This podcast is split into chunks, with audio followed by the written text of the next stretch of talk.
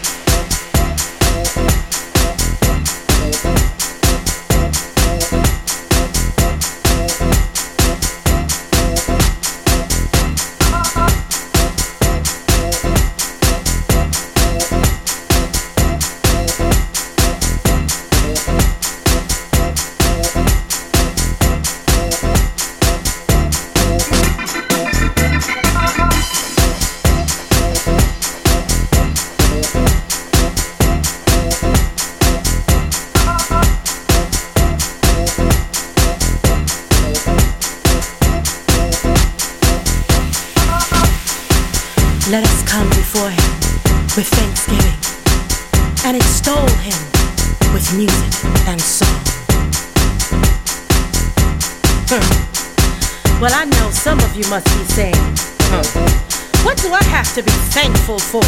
I can't pay my bills, my marriage is falling apart, my health is failing, and I just can't find a job.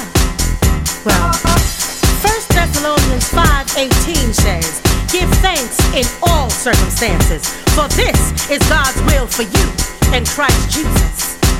So, come on, lift your hands